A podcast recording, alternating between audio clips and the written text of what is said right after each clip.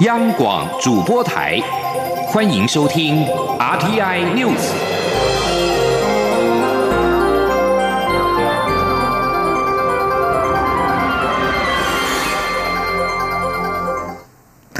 各位好，我是张水华，欢迎收听这节央广主播台提供给您的 RTI News。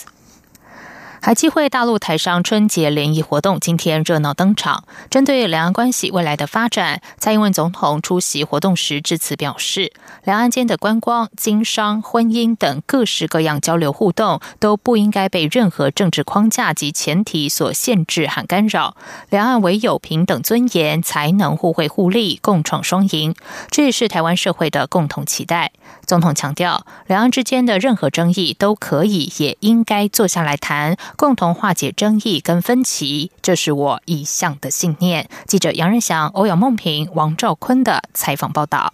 金珠报喜，欢迎回家！海基会大陆台商春节联谊活动热闹登场，财神舞狮卖力表演。陆委会主委陈明通与海基会董事长张晓月接下好彩头，欢迎台商回娘家欢度春节。张晓月表示，这一次共有六百位嘉宾参加。是近年来最高峰，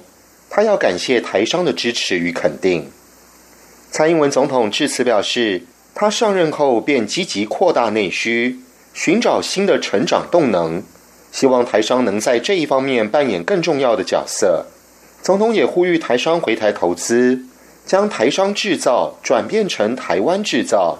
相信这是台商因应全球经济以及美中贸易最新情势最有效。也最可靠的方式，在两岸关系方面，总统再次强调，两岸的地理距离这么近，双方频繁的交流及互动不仅是自然，也是必然的发展。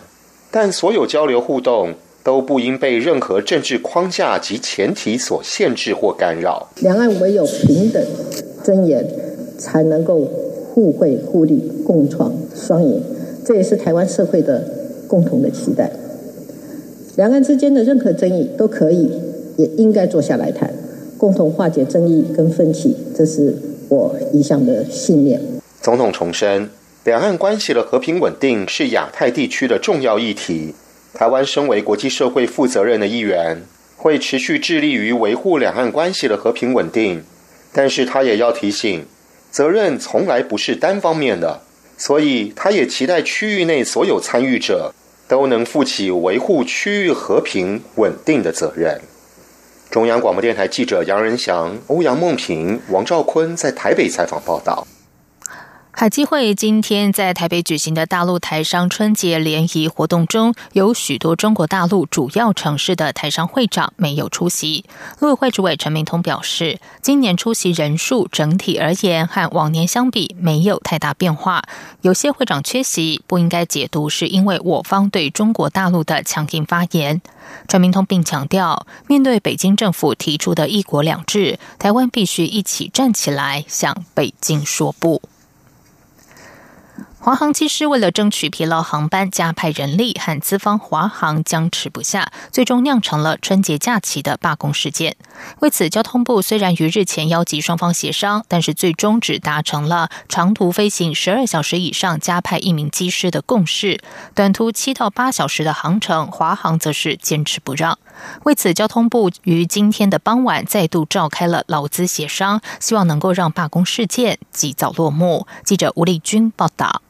桃园机师工会华航分会成员不满资方华航态度强硬，坚持不愿加派疲劳航班人力，于大年初四起展开罢工行动，严重冲击春节假期出游及返乡的旅客。为此，交通部虽于大年初五首度邀集双方展开协商，不过最终华航只愿在飞行十二小时以上的长城线让步，机师人力可由现行三人增加到四人。人。但是短程七到八小时的区域航线，华航则坚持不让，认为这些航线占比高达四成，一旦退让，将使华航人事成本大增。为此，双方敲定十一号开工首日傍晚五点重回交通部进行第二回合协商。交通部政务次长王国才也在会前受访表示，期盼能就区域航线部分达成共识，让罢工事件及早落幕。王国才说：“现在我们希望就我们提的折中方案，比如说八小时以上三人派遣，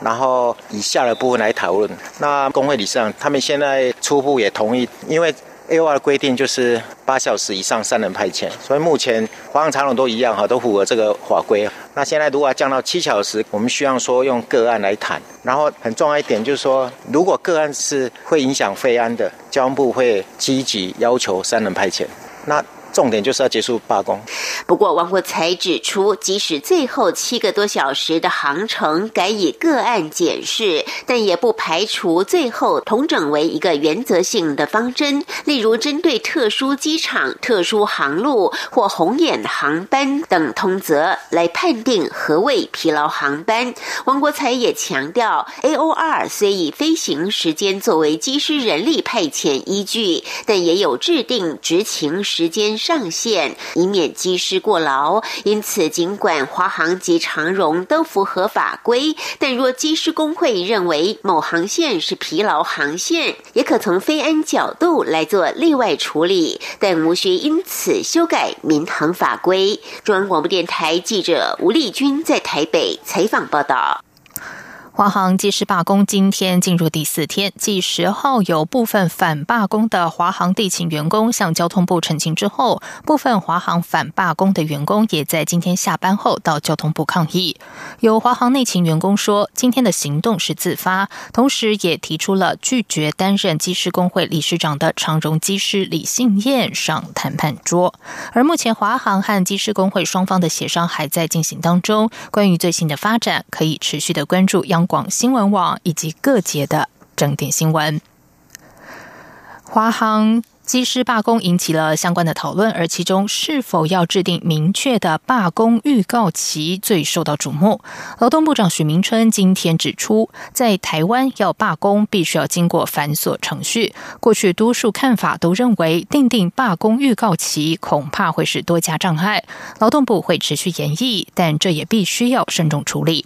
对此，国民党立委认为，执政党应该先处理好争议，再来讨论罢工预告期。而向来关注劳动权益议题的民进党立委林静怡，从技师工会的诉求发现，积极推动劳动教育促进法更为重要，因为推动劳权本来就不会也不该被秋后算账。记者肖兆平报道。中华航空机师罢工事件，除劳权争议外，也引发外界讨论是否该明确定定罢工预告期的规范。国民党立院党团书记长吴志阳表示。非安问题不该让机师跟消费者互起冲突，政府必须强力介入协商，尽快解决争议，接续才能进行罢工预告期的讨论。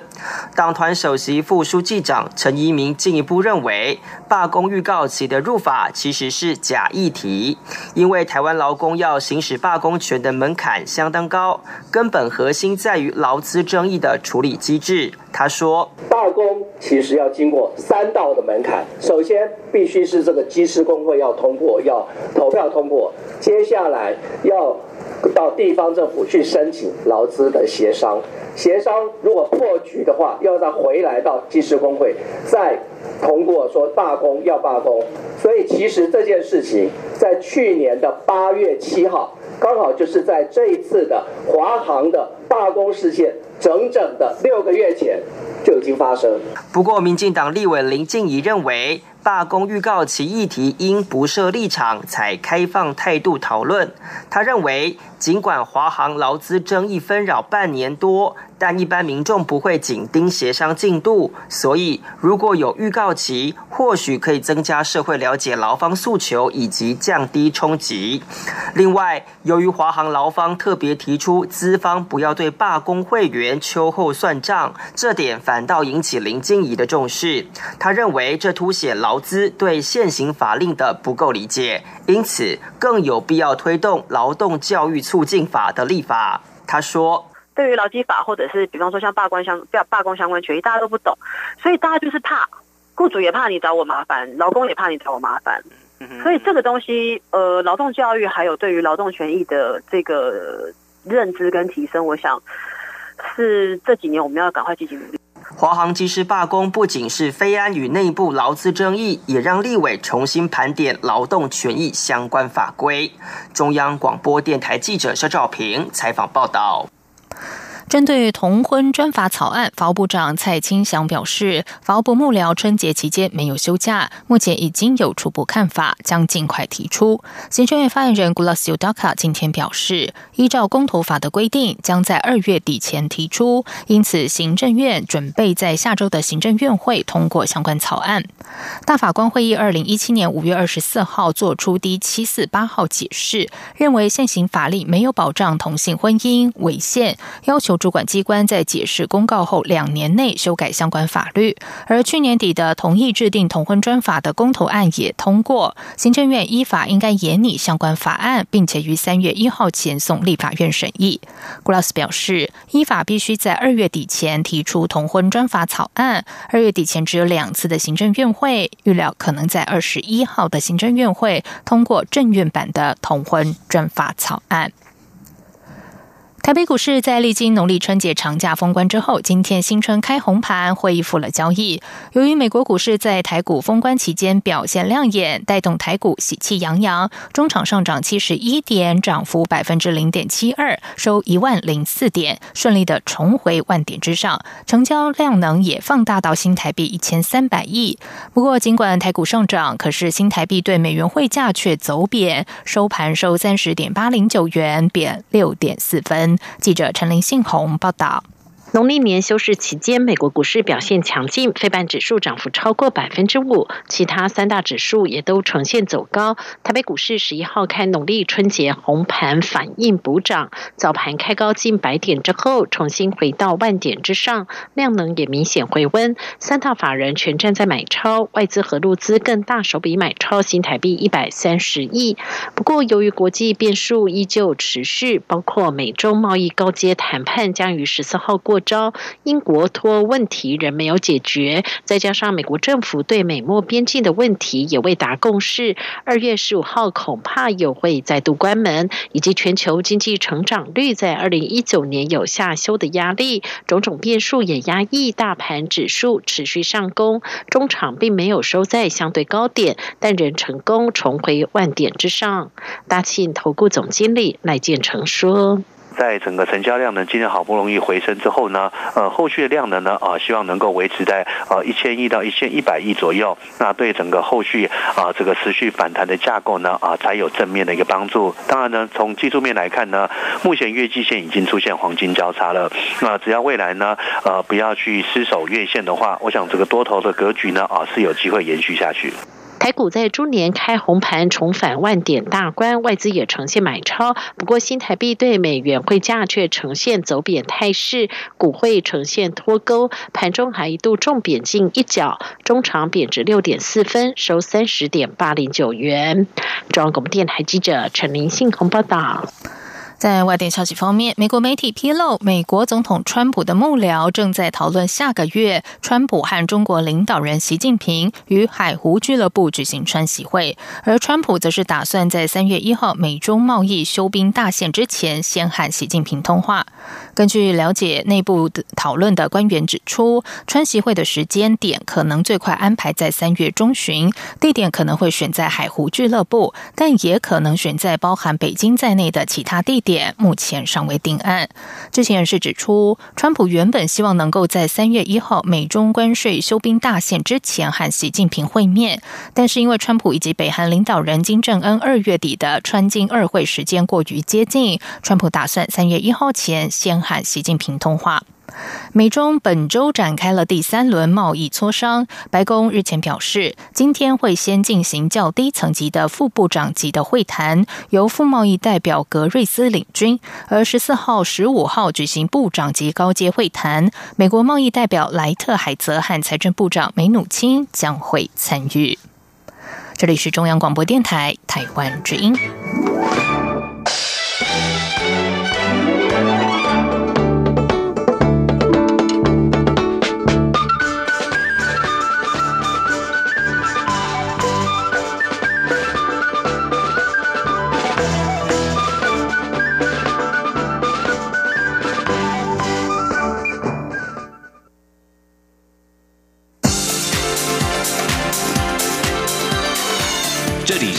中央广播电台台湾之音，欢迎继续收听新闻。时间是十九点十五分，欢迎继续收听新闻。国民党立委、立法院前院长王金平今天在接受专访时，正式的表态参选二零二零总统大选。王金平表示，时间已经到了，他一定会参选总统，预计三月就会正式宣布。至于如何看待党内初选办法，王金平强调，只要机制做得好，不要惹民怨，不管是全民调还是三七制，他都同意。而已经表态参选二零二零总统大选的国民党前主席朱立伦今天表示，在野党需要更多的时间准备大选，希望党内初选越快越好。党主席吴敦义则说，党内初选时程过去都有惯例，他也会在适当的时机宣布参选与否。由于国民党尚未敲定总统大选党内初选的方式，国民党发言人欧阳龙今天表示，智库这一两周将组成小组研议，讨论各种初选方式，包括现有的七成民调加上三成党员投票，以及全民调，还有中常委建议的美式初选，会在一个月内演绎出方法，并且先和有意参选者协商，再报中常会通过，四五月就会启动初选，最慢六月就会确定人选。记者刘品希报道：国民党二零二零总统初选机制未定，表态参选的国民党前主席朱立伦与不少党内人士希望采用全民调。多名中常委日前则是在中常会中提案，要求初选纳入美式总统初选精神，先举办分区辩论，再分区投票民调。党主席吴敦义当时才是由智库邀集学者专家等组成小组，研议是否可行。国民党发言人欧阳龙十一号受访时表示，智库会在这周或下周的常会提出小组名单，讨论党内初选方式与其成。他进一步指出，小组会讨论三种初选方式，包括现有的七成民调与三成党员投票；第二种是全民调；第三种则是美式初选。他说。第一种方式可能就是照我们原来这么多年来的呃三层跟七层呢啊，也就是呃七层的民调跟三层的这个党员投票。那另外一种呢，也可能是就是说呃除了这个方式之外，是不是也可能会采用全民调？这也是大家有提出来过的，对不对？那另外呢，也有人提出来，是不是呃美式的选举？啊，美式的选举就是，呃，党员投一票算两票，然后其他的选民投一票算一票啊，然后这时候来做做一个统计。欧阳龙指出，智库小组研议出初选方式后，为了党内团结以及寻求参选者的共识，届时会先与有意参选者协商，协调出大家都接受的方式，之后才会报中常会通过。他表示，智库小组会在一个月内演绎出初选方式与其程，照往例会在四五月启动初选，最慢六月就会确定人选。欧阳龙强调，国民党一定会用最公正、公开的方式推出最强的候选人。一旦确定人选，全党就会团结一心，全力支持，希望明年能够重返执政。央广记者刘品熙在台北的采访报道。民进党已经着手规划二零二零总统大选的提名作业了。民进党组织部主任李庆峰今天表示，组织部会依照现有的提名条例来草拟总统初选的游戏规则，希望在四月下旬顺利的产生总统候选人。记者刘玉秋报道。距离二零二零总统大选剩下不到一年，民进党已开始准备规划总统提名作业。面对现任总统蔡英文积极寻求连任，党内是否会出现其他竞争者？初选的游戏规则引发关注。民进党组织部主任李庆峰十一号受访时表示，组织部将按照既有的总统提名条例草拟总统初选游戏规则，也就是先通过选务日程，开放登记后再协调出人选。若无法达成协议，再办理初选。预计四月下旬可以产生候选人。因为主席是是对外表示说，希望可以在四月中旬嘛。那但是这个东西有一个程序要走，就要经过中执会呃中常会中执会的一个程序要走。那目前我我们做幕僚作业的依据都没有去动什么游戏规则啊，就按照原来的游戏规则来来做安排，是可以在四月中下旬就产生确定产生总统人选。李庆峰强调，一般外界皆认为蔡总统会寻求连任，民进党也一定会循现有的提名条例来产生总统候选人。至于是不是会有竞争者，这无法预期，也不在幕僚单位的考量之中。不过，李庆峰也说，因应三一六立委补选，为了让党公职投入动员辅选，组织部确实有考量到不要让总统大选的提名动作太大，干扰到立委补选，也有密切观察他党的政情。但民进党完全没有花时间在总统提名的游戏规则上埋设机关，去设想谁会参选，谁不会参选，一切依照既有的游戏规则办理初选。中广电台记者刘秋采访报道。新北市长侯友谊今天表示，北桃双首长论坛将于明天在桃园登场。他将会和桃园市长郑文灿就轨道建设、绿色交通、建立双城定期沟通机制等交换意见。侯友谊表示，新北、桃园、台北、基隆、宜兰五座城市共一千万人口，同属一个共同生活圈，因此有必要和其他县市加强合作。记者王威婷报道。新北市长侯友谊十一号表示，他过年前与桃园市长郑文灿联系，双方敲定十二号在桃园举办北桃双首长论坛。侯友谊说：“新北、桃园、台北、基隆、宜兰五个县市共有一千万人口，属于同一个生活圈。而新北市又是唯一和其他四个县市都相邻的城市。身为北部生活圈的重要枢纽，新北市要和周边县市加强合作。”侯友谊说：“希望新北市列宁有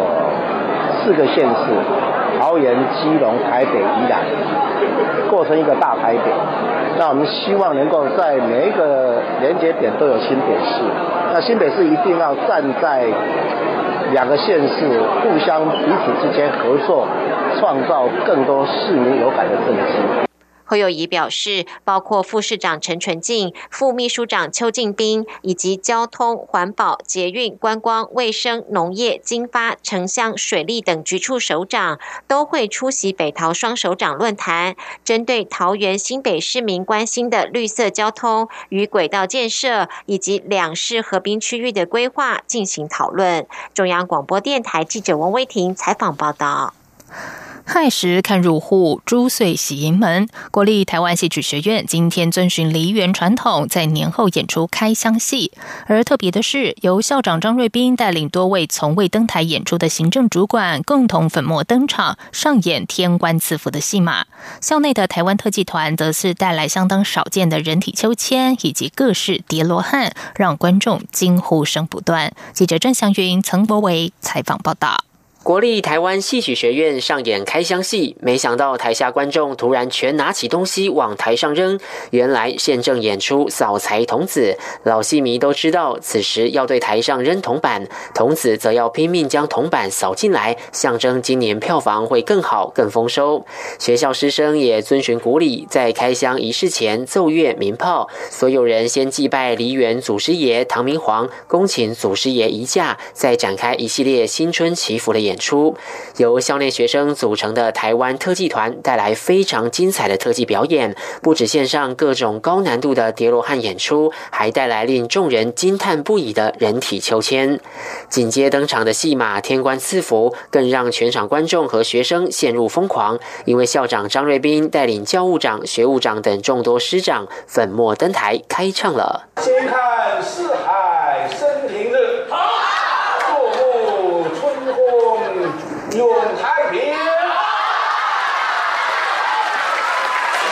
一方面呢告诉我们的祖师爷我们非常用心的传承弘扬京剧的艺术。我相信透过这么一个活动会让更多的民众来亲近我们传统的珍贵的艺术。总务长陈金凤与正在抗癌接受化疗的图书馆组长田代如都是首次登台。两人这次扮演织女，还要学习甩彩带，让他们笑说练到快跟蝴蝶袖说拜拜。最困难的是我们要耍那个彩带，但是实在是记不起来，老师就教了一个口诀：切菜切菜切菜啊，炒菜炒菜炒菜。也体会到说，呃，一个台上的演员是多么的不容易。那还有整个的团队的感情都是非常好，在整个过程之中，呃，除了很努力的练习之外，也充满了欢乐。由主秘王学燕扮演的财神爷，最后在现场大撒糖果和钱币，将现场气氛再带到另一高潮，也送给所有人整年满满的财运和好运。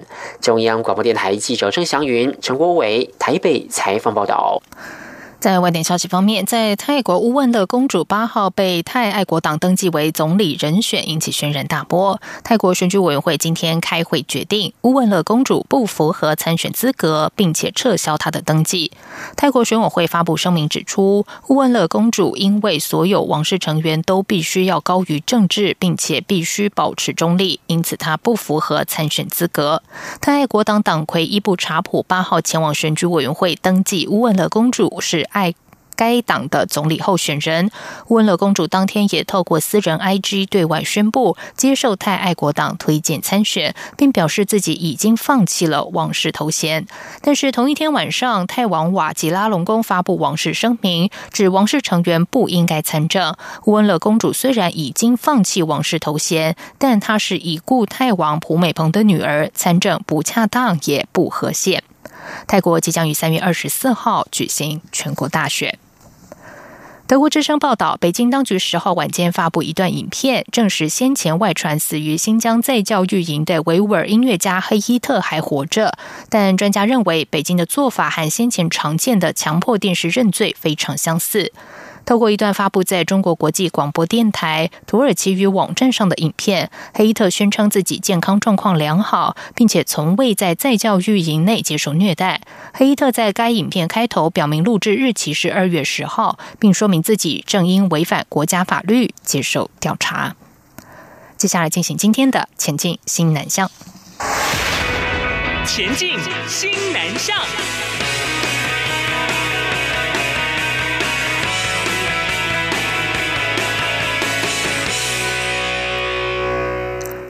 一群台北医学大学学生去年透过教育部青年海外志工服务队补助计划，深入柬埔寨偏乡，为当地孩童抓头虱，并且就地取材建造水塔，让民众能够喝到干净的水，并且降低感染寄生虫的几率。记者陈国伟报道。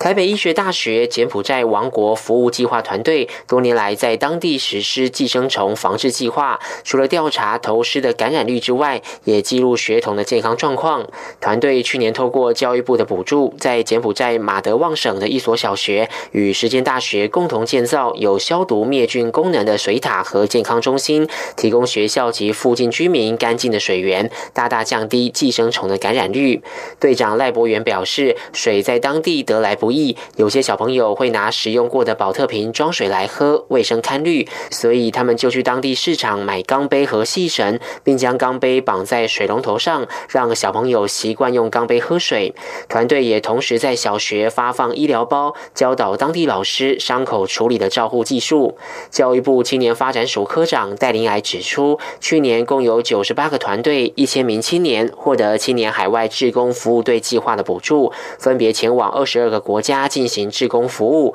统计有八成都去东南亚国家。我们这个海外志工服务队呢，主要是补助十八到三十五岁的青年到海外去做志愿服务。那我们的规定至少就是服务七天。那我们也希望呢，这些孩子能够有一些经费上的补助。所以我们今年从去年的补助是四万的上限。也提高到五十万。教育部表示，如果参加的学生是中低收入户、原住民族或新二代青年，将再额外补助每人一万元。有志到海外服务的青年，可透过大专校院或非营利组织向青年署提出申请。如果想在今年六月到九月中旬出队，必须在四月十七号前申请。中央广播电台记者陈国伟台北采访报道。